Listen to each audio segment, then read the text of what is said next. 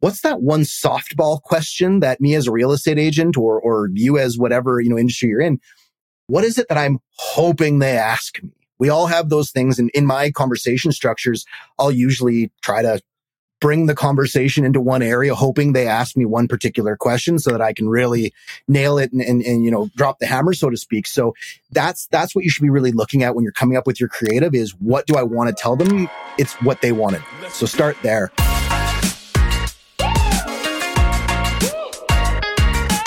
Welcome to Building Bigfoot, the podcast on growing yourself and your business profitably. I'm excited. I'm joined with Logan. Uh, Logan and I have been working together for almost a decade. It's, pretty amazing when you think about it from that standpoint. And we have been working on, uh, you know, building with uh, Facebook ads. And it's crazy because I did the math recently. I was thinking about it. We've had businesses using StreetText that have generated more than 5 million people inquiring on their business. And based on the average conversion rate and the average commission uh, value, I just I just calculated it really quick, and it's more than 600 million of economic revenue generated by those clients. Isn't that mind-boggling? Like it's just a huge number.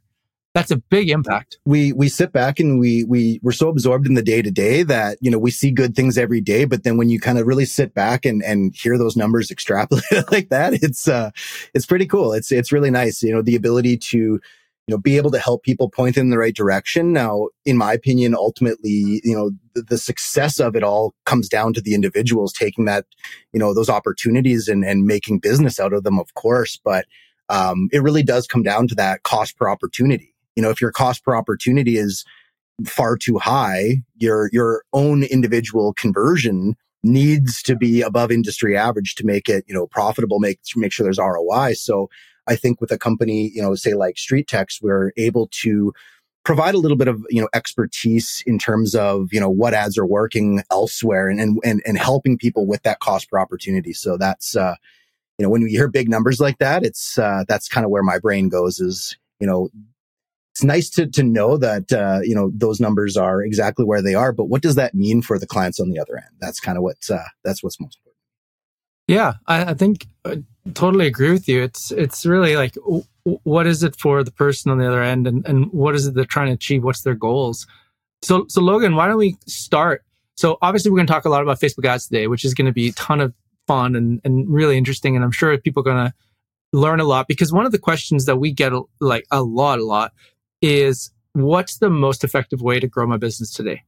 And I think that question is an important question because if you're looking at scaling your business or reaching new clients or reaching new customers and uh, figuring out a go-to market channel, something that is is now predictable and allows you to invest in CROI is not just important, it's so fun.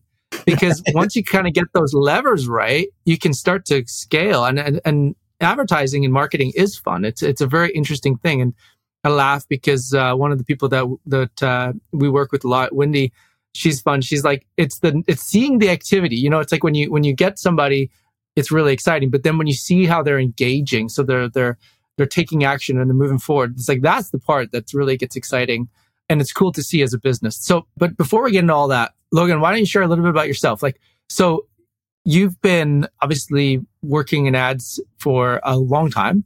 And a lot of your success, uh, even just before this, like you were talking about it, and you're just like, you know, it's coming from years and years of seeing trends and testing different things. So maybe share a little bit about your your testing mindset. Like, uh, yeah, so there's a lot of things you share and say, and I'm, I'm I just want to pick those out. Yeah, those like out. for me, I'm a big believer of of never letting anybody tell you what not to do, what not to try. You're the one who knows best, and your gut will will will guide you. I think that's one of the most important aspects. Is be ready to spend money in the right direction and test, test, test. Be quick to know what your goals are. In other words, whether or not your testing is moving you towards those goals or away from them. Because just because we're willing to test, test, test, test, test doesn't mean you should be just throwing money away willy nilly by any stretch.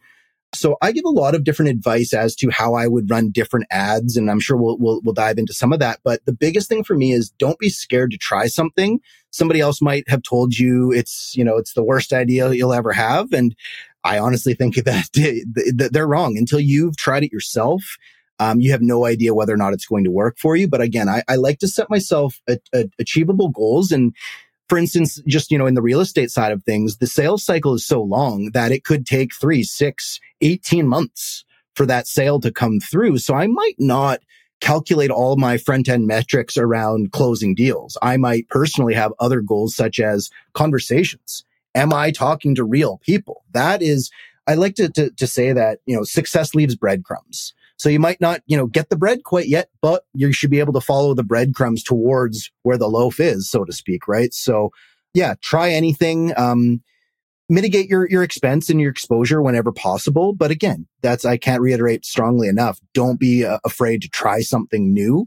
Um, I think that's, you know, where, where you look at whether they're technological advances or advances in, in, in advertising, advances in anything, it's, there's so much trial and error that, that is involved with that. And for anybody to come into any new space and run one ad and expect that to be the expectation forever and always is that's just not the way it is. And that's why, you know, with a company like StreetText again, um, we've come up with so many interesting, you know, ways of running ads in, in, in, you know, split testing, let's say, for instance. And it's the uh, ability to really spread your dollars a little bit more uh, appropriately to find what's working quickly. And then again, eliminate what's not working, follow the trends as to what is working. Um, but it really comes down to go with your gut, let your gut guide you and set goals that are achievable and attainable so that you know you're hitting your, your, your landmarks along the way. Yeah, that, that's a that's a really good point. So you you kind of made three really good points there, and one of them is really the whole concept of test, don't guess, and and a lot of times, uh, how many amazing ideas almost never happened because there was an assumption that it wasn't going to work. Yeah. And advertising, a lot of times we will look at a campaign and just observe the aesthetic of it and wonder, oh no, this isn't going to be that effective. Yep. And then that campaign gets launched because our system has always been built in with the testing framework it, right like in its DNA. So we always are tracking the metrics and we can see the winners from from the um, the losers like as we're com- testing all these different ads and that campaign will outperform everything else. And you're like, okay, never mind. Right. So it's it's that it's that same principle. It's just test, don't guess. So a lot of times we'll have an idea of what will be effective and do try that. But then we might also have an idea that we're not, we, we just assume is going to fail, but it's always worth putting it out there and seeing the engagement because every once in a while you are very pleasantly surprised because what do you want? Do you want an ad that looks exactly like the ad that was in your mind or do you want an ad that's getting you customers?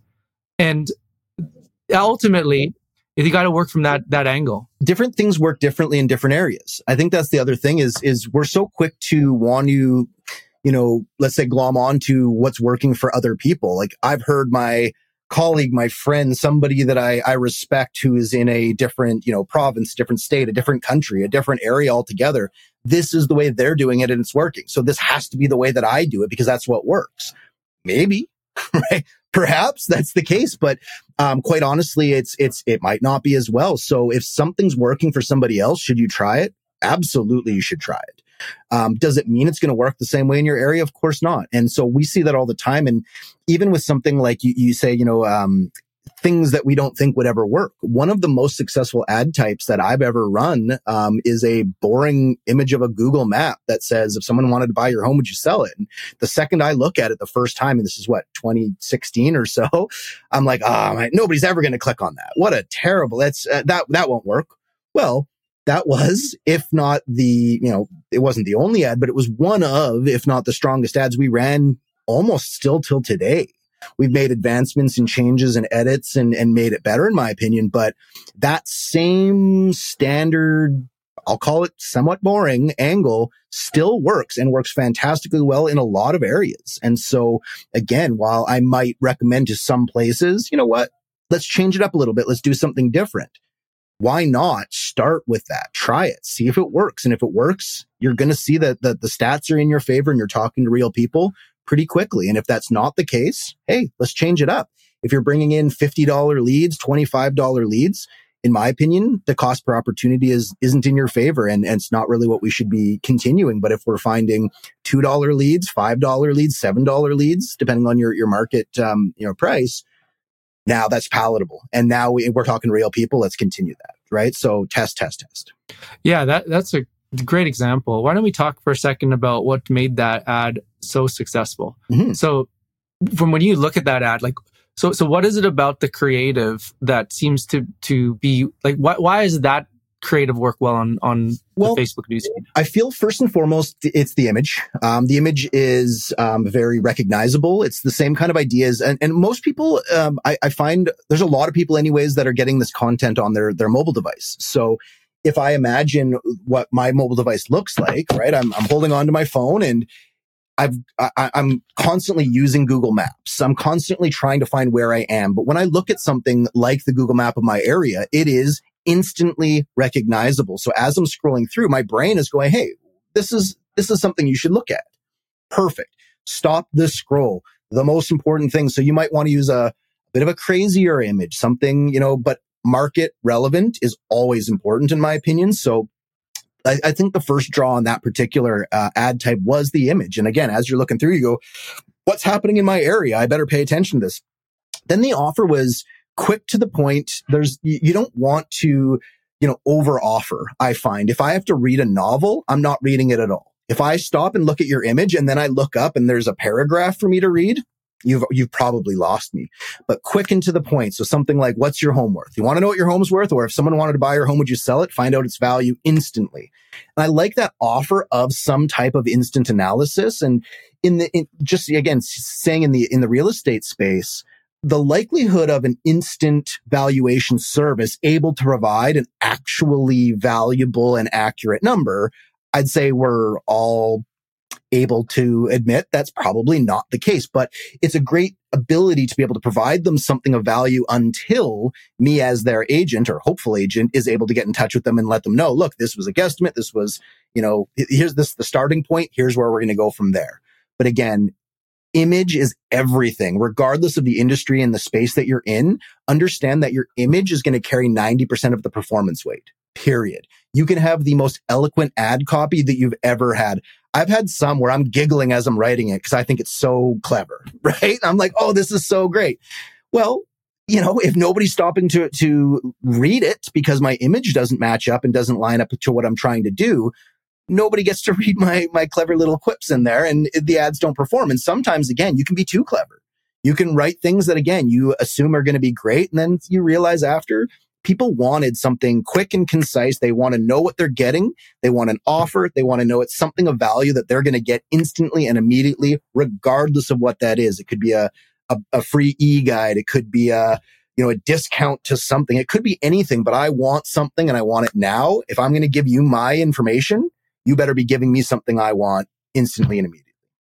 Yeah, so that that's that's a second really important point. So the first one is the creative really makes sense for the platform. So obviously when you're thinking of meta, the two big platforms that you want to be thinking about is Facebook and Instagram. And then the reasons that people are going to Facebook or Instagram need to line up for the reason that they're going to engage with your creative. So if the reason the the uh, map image makes so much sense is that, like you were saying, people come to to Facebook because they're looking to connect with people that they know, um, they're they're looking to connect with their community. They want to see what's happening, like locally events. When they see a map, it's relevant to them, and it's also aligns for the reason that they showed up to the platform in the first place.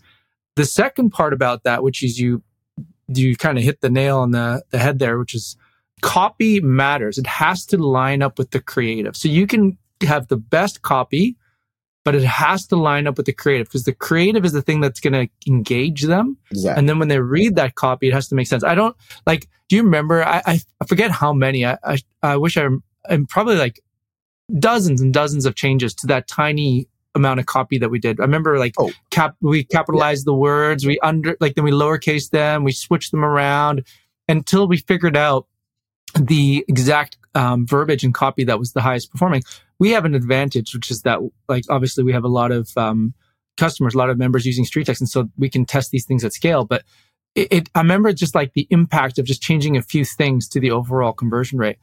Um, and then on that, John, though, I just wanted to just, it's, it's so very important what you just said is the one metric that people look for when they're running their ads, first and foremost, of course, is the stat lines. And by changing subtle little things within that copy, within that verbiage, you can improve uh, your your lead cost. Fantastic, but almost more important, in my opinion, is as these ads are running, understand that an ad is basically it's an algorithm connecting demographic dots, and so we need to make sure that the the the people we're bringing in is also in line with our expectations. I want cost effective opportunities, great, but I don't want a lot of one dollar leads who are not the kind of you know clientele I'm, I'm looking for. And a, a, quick example of that, again, just in the real estate space, would be a simple addition that I've or we've made, I guess, to the buyer ads. You know, I do buyer ads in quotations because most real estate agents aren't looking for more buyers; they're looking for sellers. And so, why would we run buyers ads?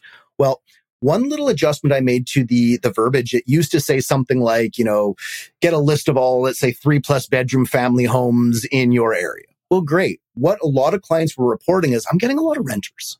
I'm getting a lot of renters, a lot of first time buyers. Um, you know, a, lot of uh, more than anything, the, the biggest, the biggest issue was renters. I'm getting people, people looking to rent, not ideal for the space. And so we added the simple words of for sale. So three plus bedroom family homes for sale. And that simple little adjustment, two little words has had a dramatic impact to almost all of the clients I've edited and changed their ads to read as such now. The majority of them are now finding people who are, if they're buying, at least they're buying, they're, they're not looking to rent anymore. And again, that's a much more valuable lead for most of our clients. Yes, and this is even more important now as as Meta has moved their audiences away from uh, interest and demographic targeting to broad audiences. So the more that you go after a broad audience, the more you're relying on AI to figure out who to show that ad to. And more likely than not, that AI is going to get it wrong. And so you need to have the right verbiage inside of your copy so that you can train the AI quickly by getting the right matches on the audience, which we'll talk about in a bit here. That is a very, very important part of, of meta advertising today. And it's, it's why so many advertisers have seen crazy swings in their performance because they weren't making the adjustments they needed to. Um, because Meta's always changing, Facebook's always changing. As long as we've ever known them, I, I think they're like uh, their mission statement or their internal uh, uh methodology used to be. They don't say this anymore, but it was uh, move fast and break things. And so th- they love to move and change and, and do that. And it's constantly, we're seeing the changes all the time in the algorithm and the uh, APIs. Mm-hmm. So the other part about it, which you said, which is the offer. So the offer has to align with the audience. So if you are serving a market, sometimes we think that our business service is the thing that they are really excited about. And so we advertise our business service. But the reality is, is there's another problem that they're thinking about that they need to solve, your market needs to solve. And that's the offer that you want to be advertising on Facebook to pull them in. So uh, a great example was um, like the one you just you just described, or back to the home value ad if you're looking to sell your home, well, the service, the offer that's really attractive is, well, what is the value of my home? I, I have to start somewhere. Mm-hmm. And there's, you know, we have um, dozens of different types of campaigns and offers you can run specifically to get that person. But the key is, is knowing the questions that they have and then making sure that you're there. And the difference is staggering. You get an offer that's right, like through the moon results. You get an offer that that's a miss and it's just crickets. It doesn't matter how much split testing you do. You're just never going to get the same performance from that campaign. You will obviously get a, the best performance of that campaign, but, but that best may be very inferior compared to what you could be getting. That, that's very important. And then the other thing that made that campaign, I think, so successful, uh, which is when, if you think about it from the, the journey of the user, they don't have like trust is, trust is really important. So they see an ad they see something, it looks interesting, and then and then it's tugging on their their desires and they want it. So they take action. And so the very next question that's going on in their mind, but not even consciously, is have I made the right decision? Can I trust this? And what is you'll see with that campaign, which is so important, and I see like 99.9999% of marketers get wrong, is that the image on the landing page has to match the image on the ad. And this is getting harder to do with dynamic creatives, but it has to match. Because if you go to the landing page and that image doesn't match, that person that lands there immediately is saying, Where did I land? I went to the wrong place. But if they see the image and they've landed on that landing page and it's the same place that they, they the thing they just clicked on, they're like, ah, I've arrived where I'm supposed to have arrived. And that's a really important thing. And the reason that landing pages work really well is that you can then fire the conversion pixel. And as you'll know, like if you're running a traffic campaign, you're going to get a lot of traffic. You're going to get a lot of clicks. But clicks does not mean customers. Correct. Clicks means clicks. And so uh, Meta will advertise those those traffic campaigns where it's going to optimize and get the most number of people that like to click things. And so you'll get a lot of people that love to click stuff. So if you run a lead gen ad, yeah. If you run a lead gen ad, which is like a native Facebook form, like the meta forms that, that, that they can then fill out uh, without leaving the platform, those are very effective at generating uh, leads. But the one downside with the lead gen ad is that they're so effective at generating leads that there are some people that will sometimes get pulled into that audience who just like to fill out those lead gen forms. And so the beautiful thing about a conversion, the conversion campaigns, where you can you can run it either as a sales or a lead objective, depending on what your objective is. Your conversion uh, campaign, you get to tell Meta when the lead is right. Mm-hmm. And so what you're doing with a landing page is you're taking them offsite, you're reinforcing that they're in the right place. You're now getting them to provide some information. And as soon as you see this is the right fit, you send that conversion data back to Meta. And now Meta has got a different degree of detail about what it's looking for and targeting and it's going to identify not against every single person who clicked, not against every single person who engaged with the ad, not against every single person who filled out the form, but the right people that filled out the yeah. form. And then it's going to train the audience on that. And so those things, when they work in conjunction, you're going to have a very, very high performing ad on Meta. And that's the nature of advertising. With that said, Logan, I think the next question, which kind of this is a really like once you kind of have figured out your creative, your ad, and your campaign, what's the best way to launch an ad so that you're getting like results out of the gate and you're not wasting money? I'll, I'll start by saying, you know, even just on the creative side, I don't care what industry you're in. Um, the easiest thing to do is to sit down and ask yourself this one question what do my clients want? Like, what's the number one question that when I speak to a client, what's the number one thing they ask me for? I'm the industry expert. I don't care what industry you're in. My hope is that you're the industry expert in the, in that area. And so when I meet somebody who isn't an, uh, you know, industry expert, what is the top, what are the top three things they want to know from me? That's my, that, those are my.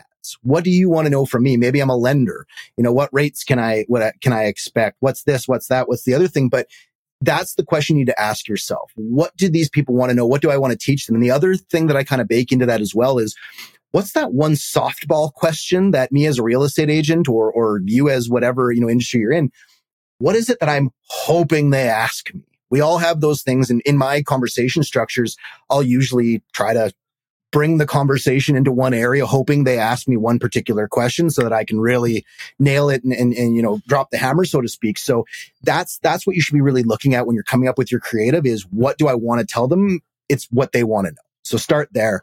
Then strategy wise, again, you know, it really goes back to not being uh, afraid to, to try everything. I, over the years, have seen a dramatic change to the way that Facebook is operating in terms of the expected uh, ad cost right out of the gate. And I'll speak specifically just to the real estate industry for now, because that's where obviously the, the majority of my, you know, ad experience uh, has been. But in years past, we used to recommend nine to $12 per day to start an ad. And that was because we needed enough money for the algorithm to really kick in and really start to go and, and things like that. Well, things have changed. And what I would do now, instead of running, say, one ad at $10 a day, I run two identical ads at $5 a day each. That's how I would start. In fact, I would start with three identical ads at $5 each with the intended purpose of definitely dropping one of them off before too long. So the, the, the strategy would be this.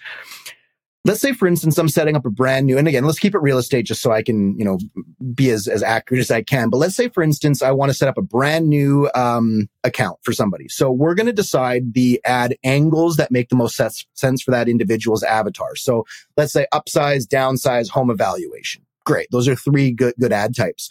Well maybe i only have $500 a month to spend. Now if i want to run you know, a ton of ads, uh, I'm going to be over that budget. So what I'm going to do is I'm going to run three at $5 a day, downsize, three at $5 a day each, upsize, three, $5 a day on the home valuation. Now, if I run all of those nine ads for a very long time, I would definitely exceed my $500 budget. So not what I want to do. Now, what I'm going to do is I'm going to watch my individual split tests and I'm going to start making my cuts based on stats. I typically let them run for the first right around anything between five and eight dollars of ad spend. Those are the numbers I typically go for. So it's about 24 hours or so. Then I get to look at them and say, okay, this one ad's found me a lead. This one's found me a lead. This one didn't. Pretty easy decision. That one, that is gone. Then I go to my next split test, which was the upsize. I do the exact same thing. I'm making my eliminations. Now I'm hoping after all of this, I have two of the three from each of the split tests still running. The reason I like that is because now I've got $10 a day attributed to, say, the downsize angle, spread up $5 each. If one of those ads starts to struggle um, maybe the lead cost is going up. Maybe my clicks aren't good.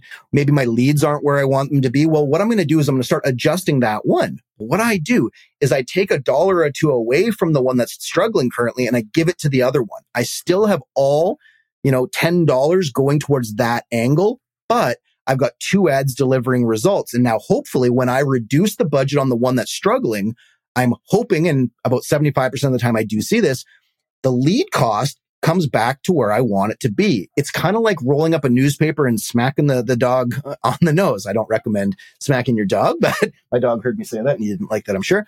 But that's, you're, you're training the algorithm. Facebook, it needs to be trained. It's not just something that comes out of the box and is ready to go for everybody. You have to train it. You have to show it what it needs to do. You need to lead it in the right directions. So if I'm running those three ads and one's not doing well, boom, it's gone. The other two are doing okay. I'm just going to shuffle money back and forth between those two and drag them both long term down the line. The biggest mistake I see people make is they'll put all of their eggs in one basket. They'll run one ad. And the second that one starts to struggle, what's your recourse? Well, now I'm replacing that ad. So now I'm starting with a brand new ad. Lather, rinse, repeat. You're always starting with brand new ads. And if you look at, if you look at it kind of like it's growing a shell, if you will, it's, it's, it's like a reverse gobstopper. The longer it's in existence, the bigger it's getting and it's strengthening. It's hardening. It's, it's improving. Now you only want to strengthen the algorithm if things are moving in the right direction. If I make 10 calls and nine of them tell me, you know, no hablo anglais, is that a valuable audience? Well, for somebody else, it might be. It might be a fantastic audience. Unfortunately for me, I don't speak Spanish, so I'm not able to help them. It's not going to be the audience I'm particularly looking for. And so I'm not wanting that algorithm to strengthen in that direction. And, and I'm full of cheesy analogies. You'll have to, you know, anybody who follows anything that I say, uh, you know, I, I love the idea of every ad you're running is as a house party. And the first 10 to 15 people that walk in the door have their cell phones open calling their friends. So if the first 10 people walk in the door and I, I can't look them in the eyes, they have their back to me the whole time. You know, do I want more people who don't want to talk to me? Not necessarily, right?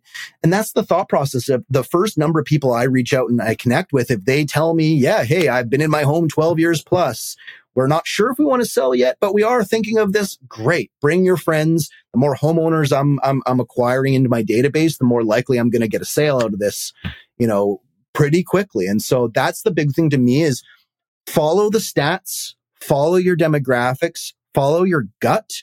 But then ads that are not producing statistically or demographically, they need to be dropped, replaced, or reset. You can reset ads without having to drop them by adjusting budgets in a particular fashion. The more important aspect of this is the second I start getting the, those good conversations, I need to track down which version of which ad is finding those people and slowly bump up that budget to encourage. I'm giving Facebook treats now. Thank you for doing what I want, Facebook. You want to go for a walk, Facebook? That's kind of the idea that we're doing with that. Uh, no, that, that's great. And now, if you're running ads and you're not getting anywhere near $5 leads, don't panic because every industry is different. Absolutely. So every industry is going to have a different uh, ROI metric. So in real estate, it's very common to get a 10x to 20x ROI, uh, if not higher. In a uh, SaaS business, your metric is sort of between two to four. So if you're getting a 2x ROI, you're actually in green. So a 2x ROI and your ad spend might be a lot higher. So you might be spend paying $200 per person that then turns into uh, a sale on your platform. And that's, that's perfectly fine as long as your ROI. So you always want to look at your LTV, your lifetime value of that customer and make sure that your LTV is at least 2x greater than the cost that you're paying to acquire that customer. Mm-hmm. So you, you need to know your, your business metrics. So every business is, like I said, a little bit different. Like if you are a windows and doors business, your customer, your average customer value that you're getting through Meta might be anywhere between $800 to um, $10,000. And, and, and also it's going to depend a little bit on your market, your area or region and your kind of customers that you serve. And so if you're looking and say, okay, well, every, every customer on average is I'm, I'm getting about $2,000 from them that I'm getting through Facebook. Um, but you might be quite comfortable based on your margins to be spending three to four hundred dollars to get those customers. Um, that's a perfectly appropriate ROI, and your lead cost might be a little bit higher. You might be paying twenty to thirty dollars per lead, but you know that you can qualify them at that rate, and um, and it's working for you. So it's like one in ten or something. That that's that would be pretty good. Whereas if you are in an industry or a market um, that has got either a much higher ticket item, so your conversion rate is going to be a little bit lower, and your um, you, you you may be wanting to look at a volume play. So, but don't worry, like if your numbers are different, because every industry, every type of business is different. We've obviously really worked hard within specifically in the real estate space, and we've gotten that down. You know, I remember the the best cost per lead I ever saw uh, was in uh, where was it? It was it was somewhere near the equator, and it was like two cents. Yeah, was, or less than two cents. It was so cheap. It was just the ridiculous cost, and um, and everybody would love that. That would be amazing. And occasionally, you get these winners on Facebook that just like sing, and away you go. But and it happens, and then you encourage those along, and the other thing to to look at is again when you're coming up with your creative and everything like that, you're you're wanting to speak to as many people as you can. Now, you know, niche marketing, whatever it is, I, I love niche marketing. It doesn't mean you have to choose only one niche. You can have multiple, of course, but um, at the same time, you want to make sure that the audience concentration is in your favor. And I'll use an example just really quickly of you know, people migrating, let's say from, you know, the East Coast currently to, I guess it's still the East Coast, but, you know, from New York to Florida. Let's just say, for instance, that's something that is, has been happening for, for a little while now. Now, if I'm in Florida and I run an ad exclusively in New York saying, Hey, move to sunny Miami. And that ad hits 100,000 people, let's just say. The, the percentage of those people ready to make the move, excited to talk to me is not going to be in my favor. Are there people ma- moving? Yep. Are there a ton of those people excited to talk to me about it? No. And so what's going to happen is since the concentration of that audience is not in my favor, my lead cost is going to soar. It's going to be astronomical. It's not going to be, uh, I'm not going to be able to continue that for very long. Uh, unless I start closing deals from it very quick. But a way to mitigate that would be to make the ad appropriate to my local market. So I might say, you know, luxury waterfront condos available in Miami-Dade County or something. And I run that in the Miami market because the concentration is now in my favor. I drop secondary pin drops in New York, in Atlanta, in Chicago, in California, in wherever. But that's the general idea is figure out where people are moving from, target those places, but make sure the offer's also appropriate to your local audience, which incentivizes the ad to do better in in a way. It keeps it cool. I call it keeping, you know, it's, it's like engine coolant in, in a way. So just little, there's so many little tips and tricks. And the smartest thing to do, in my opinion, is, you know, at StreetText, we have the masterminds. Um, come and learn, learn from other people, you know, absorb, you know, podcasts like this, just anything that you can to get that little leg up is all you need. That little bit of extra information so you know what you should go and try. And you kind of alluded to at the beginning of this. The only thing consistent with Facebook is change. It's thankfully, it seems, in my opinion, anyways, it's getting better. It's, it's, it's, I, I really like the direction the algorithm anyway is taking. There's, there's a lot of really good things uh, that I'm seeing um, in terms of ad performance and um, things like that. So, um, yeah, it's constantly changing, and if you want to change with it, you do need to be in the know. So it's important to you know make the time to to learn and and continue to figure out what's going on. Yeah, we could speak to some of those changes here as well. But maybe here's a question for you. Let's say you're getting a good return on ad spend, but you want to scale it. Mm-hmm. So you got an ad and it's working and you're happy with it and you're thinking, okay, I'm, I'm these margins, the ROI is working. Uh, is it better to increase your ad budget or duplicate that working ad at a higher daily budget? I would do a combination of both. I would also say one of the mistakes I see made, and unfortunately some suggestions that I've, I've heard be given is I'm running an ad at $5 a day right now and I'm loving it. My lead cost is great. My lead quality is great. Everything is great. Why wouldn't I want to double that performance? Well, let's go ahead and bump it up to $10 a day. Well, unfortunately, one thing that I've noticed is that large of an incremental adjustment, whether it be up or down, will typically force the algorithm to, if not completely alter, it, it shifts. It does change it. So, um, I'm very hesitant to make large um, budgetary adjustments unless I want that algorithm shifting. If I have good statistical analysis, but my leads aren't where I want them to be, or vice versa, you know, I might drop that budget from say 10 down to five. But if it's doing really well, I would never go five to 10. What I would do is I would recreate that exact ad because why not do another split test of it, let it go. Personally, I would probably try a very similar ad with slight different um, I- imagery. I, I, would, that's the, probably the way I would do it. But at the same time, there's no reason why not to double down on what you're currently doing. Leave the one that was doing well basically alone with small incremental adjustments. So I'm going to take it from five to six dollars a day. I'm going to let it sit for 72 hours. Facebook likes 72 hour increments. If it's still doing well, which I'm sure it will, it goes from six to seven, so on and so forth. And I keep building on that one. And every three to four days, I might give it a little bit more money. And I'm going to, if I can get it up to 15, 25, 30 dollars of ad spend, great. No problem with that. But you need to do it in steps and slowly as not to, you know, um, step on the algorithm.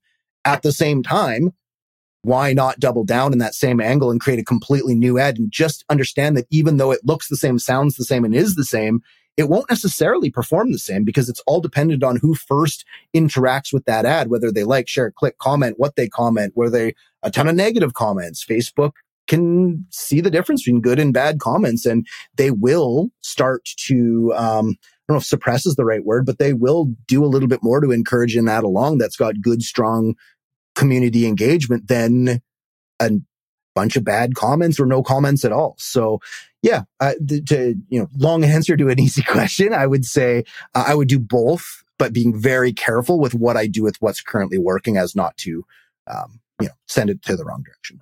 Yeah. So if you're going to increase your budget, you're going to stay well within that 20%, maybe Correct. even lower. Yep. And just let it grow slowly. And it seems like a painful way to grow, but the reality is it's actually a lot faster than doubling your budget and losing that app performance entirely. Exactly. And now you're completely resetting and it, yeah. So next question is if you are uh, getting leads and you got a campaign that's working and you're excited, but you are, you've basically looked at them like the vast majority, like not just like one or two or three, but like the vast majority of everybody um, you're looking for um, for clients and they're very much curious uh, tire biters. So like they're you know they're not they're not the person you're looking for. How can you fix that ad? Yeah, so that's one of the ones where I would make the adjustment of more than 20%. There's a couple things I would do. I would it, it, it depends on how widespread that issue was. So if I was running just one ad and getting that, I know I need to work on that one ad and it could just be an algorithmic issue where it's like, okay, let's just reset it and hope for the best. But if I'm doing, you know, multiple similar ads. So I'm on to different algorithms, hopefully different demographics, and I'm getting largely the same thing. Now I need to look at my creative. Now I need to look at my, my copy because I'm, I might be the one who's attracting those individuals. And I'll go back to that first example I was saying, you know, when we're running buyers ads, simply adding for sale in that copy shifted in a large way the demo that I was acquiring. And I got to notice that thankfully because we're spending or helping people spend so much money in so many different markets, so many different areas. I was noticing personally in, you know, 25 completely unique markets, all people running a very similar ad because I was setting it up for them, all saying a very similar thing and all reporting back to me almost the exact same thing of, Hey, Logan, I'm getting a lot of leads, but a lot of these, if not most of them are looking to rent not what we're looking for. And I'm going, okay, well, is it a, is it an image issue? Is it, is it an algorithm issue? Is it a client issue? No, it is the, an issue in this particular case of that ad copy and simply changing a little thing took care of that issue. So again, yeah, I would say typically it's an algorithm which can be reset. So any adjustment downwards or upwards of more than 20% should shift that algorithm. So that would be my recommendation if it's a trend that continues beyond you resetting your ads, look back to the creative and see if you could change some verbiage and speak to people a little bit differently to find the right people. Yeah, no, that makes sense. And then when you say reset that ad, what do you mean by that? Like, explain that for anybody listening. Yeah, um, I find that any budget adjustment uh, more than twenty percent, twenty five percent, really, but twenty percent. So if I'm running it at ten bucks a day and I lower it to nine dollars a day, I've reduced the spend, but I have not change the algorithm, in my opinion.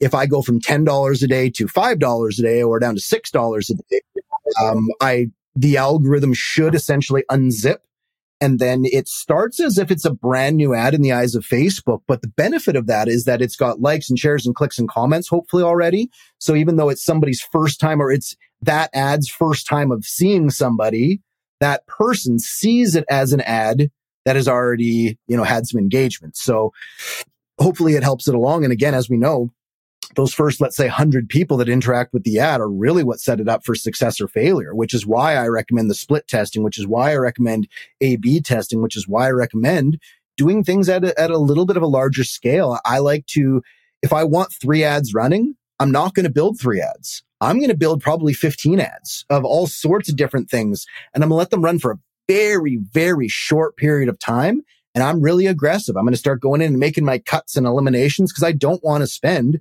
hundreds and hundreds of dollars a day. I might only want to spend 10, 15, 20, 50 bucks a day. And so I'll run ads as if I'm spending 250 bucks a day for the, for the first day. But I'm really quick to make all my cuts and eliminations. So I never actually spend that much money, if that makes any sense. But very, aggressive. yeah. And when you're saying split testing, you're not saying so. So just to clarify, you're not saying you're running one ad at two hundred dollars a day and then bringing it to fifty bucks. It means that you're running many ads at lower budgets to see which of them are getting the right results, and then making those cuts by turning off the ads that are not getting the right results. So when you talk about split testing, you're not talking about split testing the creative. That would be more of an A/B test you're talking about the audience. And maybe you could explain how that works on Meta and why it works. Yeah, I like both. I call it my split A-B test, not to confuse everybody on here, but uh, A-B testing, as we well know, is the ability to, or the, the functionality of taking, let's say, I'm going to run a, uh, an ad with a red home and I'm going to run the same looking ad, but it's going to be a blue home. Obviously, that's an A-B test, and I recommend doing that. But at the same time, I'm going to split test those as well. And what the split test is, I'm going to do three of the red home. Absolutely identical. In fact, when you build them on StreetText, I can launch them all as one package. I launch one ad and it triples it. It launches it as three. The reason I do that is because even though they look the same, sound the same, feel the same, and in Facebook's eyes, they are essentially the same. They're not. They are individual unique ads. It's ad 1539261 and ad one, whatever. They are absolutely unique. And if I happen to see one of those three ads, let's say you've set up those three identical ads, I'm not going to see all three of them as your potential cons- consumer. I'm only going to see one of them most likely. And I'm going to click on that one, hopefully. That one ad, not all three, but that one ad has now been fed my information and Facebook is now assuming this ad is best served to males between 35 and 45 who, you know, wear black hats, you know, who everything Facebook knows of me. And it, it, it, used to be that on the um, advertising side, we could give specific parameters. Find me people who this, that, and the other thing. You don't get to do that anymore, but that information still exists. And I feel actually it's gotten better.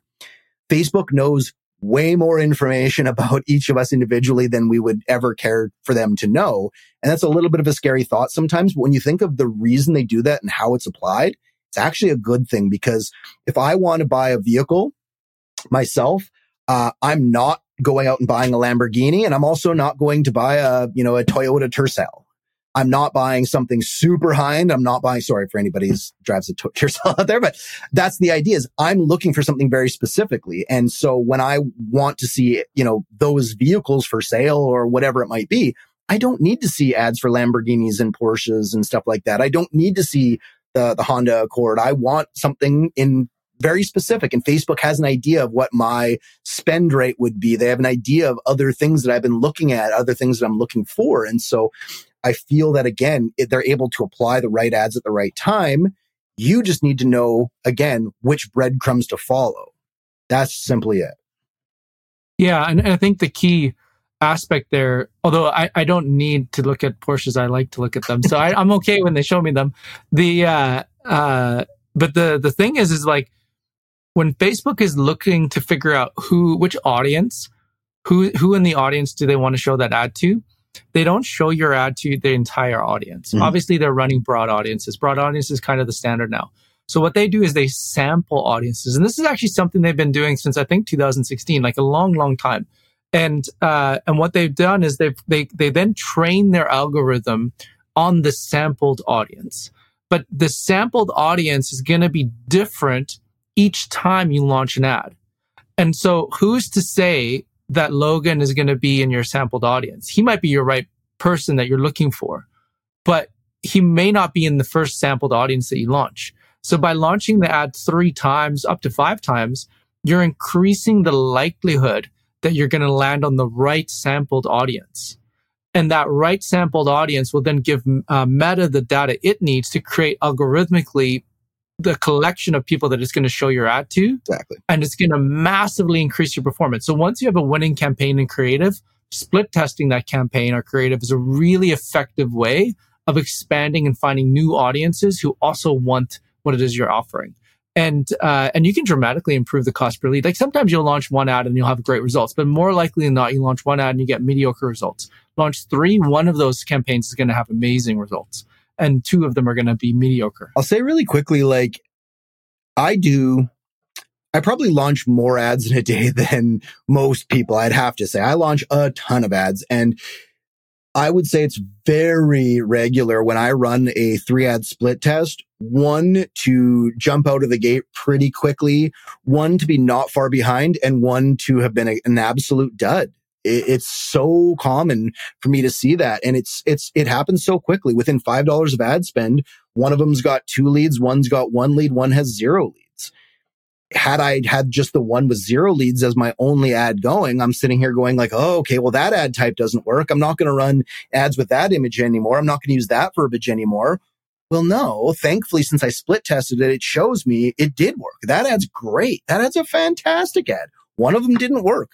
It's going to happen that's the one that goes away now. And now I've got two ads working and I get to move money back and forth between them. But yeah, like you say, I mean, everything is an algorithm. And so the first thing that the best advice I can give you uh, is that the first side of the equation is stats. What is my cost per opportunity? Again, if I'm getting great leads and paying 50 bucks a lead for them, if I know they're great leads, I'm probably going to stomach that and continue paying a little bit more money for them because that's fine. But it takes a while to understand if it's a good or not good lead. And so in order to get to that point where I'm having solid conversations and closing, you know, deals, I need to make sure that I'm filling a database with cost effective leads. And so doing that split test is that first step to understanding, Hey, am I, what, what can happen in my area? What is possible? I've heard other people getting $3 leads on meta should, what should I get? Well, test it. You know, spread that net as, as wide as you can. Do multiple ad types, multiple split tests. Be quick to turn them off. But then the ones that are working well, you simply ride those and keep increasing. And really, it's it's an easy game, but it just needs to be watched and monitored and, and acted on accordingly. Yeah, that that's a really good point. And if you think about your like ROI, like how how to think about what it is that you're wanting to achieve. Say, let's say you launch a split test. And this does happen more rarely, but it does happen. Let's say you launch an ad and, and all of them, every single one of the ads that you launched is now success. You might be wondering, like, which of these should I turn off? Which one should I keep running? Well, a different question to ask at that point is what's your marketing or your advertising goals? Mm-hmm. Like, what are you trying to achieve over the next 12 months? Do you want to grow your business by 30%? Do you want to double your business? What, what's the outcome that you're looking for as far as revenue from, um, generated from, from these campaigns? Now work backwards from that. So okay, this is how much revenue I want to generate. Then say, okay, well, what does, well, based on my conversion rate, that of, of you know my average conversion rate when I run ads on on uh, Facebook or, or, or Meta or Instagram, like what does that conversion rate look like? And then say, okay, well, how many opportunities do I need to be generating at that conversion rate to hit that revenue? And now you can look at your ads and you can make a different kind of question because you might be saying, okay, I'm running three. Do I need all three running? Well, the question is, is Maybe, maybe you do. In order to hit your revenue goal, you may actually want to have three ads running that are achieving you the results that you're looking for. And by having all three of those ads running, you're actually on track. So you might have, you might be ahead of the game. So now you've launched one ad and it was successful, but you actually got three successes. You now have the volume that you're looking for to grow your business. You want to keep all three running. You want to make sure you're working those, those opportunities. Or if you're um, doing sales or e-commerce or something else, you make sure that the conversion rate is staying consistent for those. But then you can see that, yes, this is on track to hitting my, you know, my 12 month goal from advertising or marketing. And then that's a, that's a really simple way of thinking about it versus on the micro level, which of these ads should I be turning on or off? Well, if you got three winners, you might be, but the other side is you might have a goal that you want to achieve. And by running all three of those ads, you may be exceeding that goal. And that's not always a good thing mm-hmm. because you're, you may have a sales team internally that can only handle so much pipeline. And you need to be able to scale that sales team over the course of the year.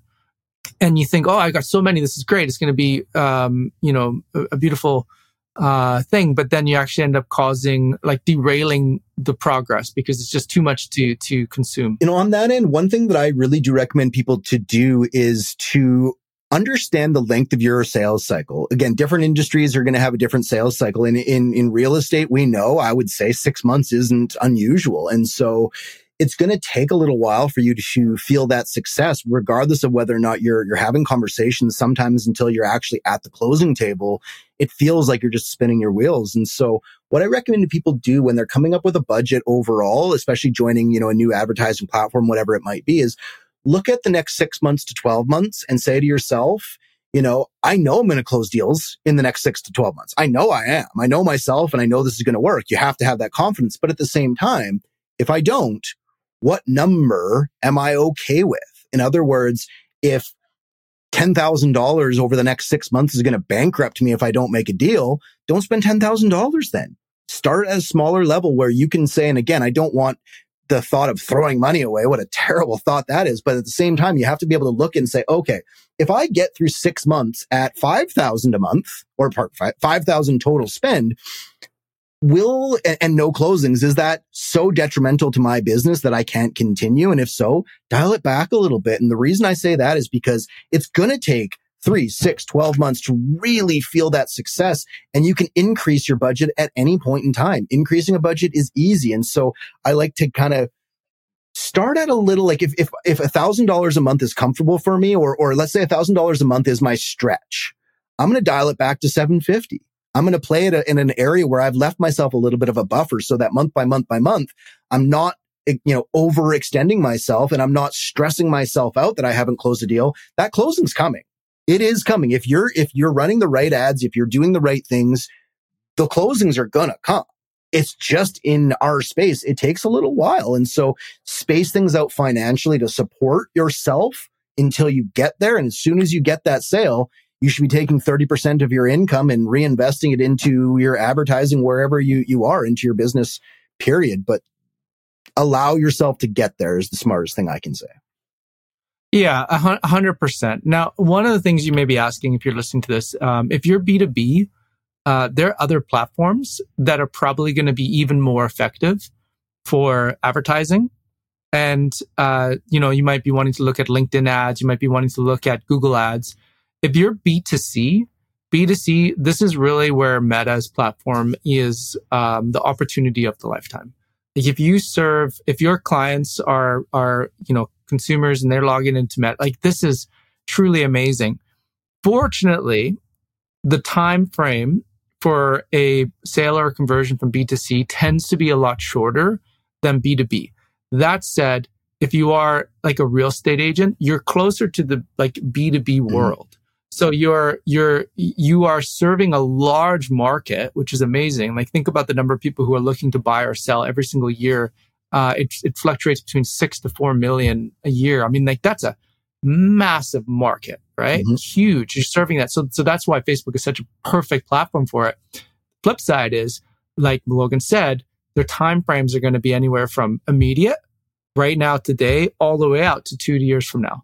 And so you're, you need to be able to financially, uh, essentially forecast and make sure that your marketing is putting you on track. And I mean, the reality is, is that you can spend a lot of money on a billboard and that's an, that's an outlay of money, but may not actually generate any clients. Whereas what's beautiful about um, Facebook is that you can know within 24 hours whether or not you're getting leads. And that's, I think, a game changing reality about what this kind of thing has brought, brought you. And then, of course, but for most businesses, like, uh, advertising on Facebook, you're going to see, like, especially if you're running e-commerce or sales, or um, you can see conversions within yeah, same day. Like it's amazing. Well, I mean, I'll, I'll, say that, you know, just from, from, from my own experiences, you know, um, I used to have, um, a, a bus bench ad or two and, you know, whenever I'd get calls, I'd have to figure out where did you come from? Where have you seen me? You know, what has created the, the, the reason for this opportunity? Because wherever my, my, my calls are coming from, obviously I want to reinvest in that direction but it can be really hard to know what's, you know, where things are coming from. Whereas again, on, on, on meta through, through, if you have the right, you know, systems, it's pretty easy to not only figure out, Hey, this came from one of my meta ads, but more specifically, which one of my meta ads, which ad brought this person in because I want more people like that. Let me put my money not just back into, you know, social media ads, but this ad specifically. I think that is one of the most important things because where your money's being spent, you know, obviously is, is pretty important. And if you're, you, you need to know what's working and what's not. And I think that, you know, this type of advertising just breeds that, that insider's knowledge. You should be able to, to be able to track every single penny, how much these opportunities are costing you, what your direct ROI is on that. Because if I sell something to, you know, John Smith, I can go back and say, okay, John Smith interacted with one of my ads in 2021, then again in 22, and then again in 23. Look at this these are the ads this person's going through. And now I know what that journey was for that particular client. And I know what ad types I should be running moving forward. A hundred percent. I should say thank you so much, Logan, for this. This has been tons of fun. Yeah. I know we're at the hour. Uh, I just want to share one quick story. I mean, we were on the mastermind yesterday and Becker shared that he was running an open house ad through StreetText. And he said it was getting such great traction that he had the open house in the weekend, but he decided to leave the ad running because obviously he's marketing his property uh, which is good to do, right? I mean, I'm sure the home seller is really appreciative. Mm-hmm. Well, the next morning on a Monday, he had somebody inquire about it. He called them and they've now turned into his client. And so sometimes, and, and that just shows like he probably spent $4 and he won a massive right. contract out of that. So it's just that, and then, and that just shows like the power of, of, um, of meta. But uh, but again, Logan, I just want to say thank you so much. I really appreciate you. This has been great. I've, I've, enjoyed this very much, and uh, I'm sure there was a lot of information to consume. And so, if you're listening to this podcast, don't worry, we're going to do more of these in the future, and we'll we'll we'll break down some some more topics. And thank you very much. Hope you have an awesome day. Yeah, thanks for having me.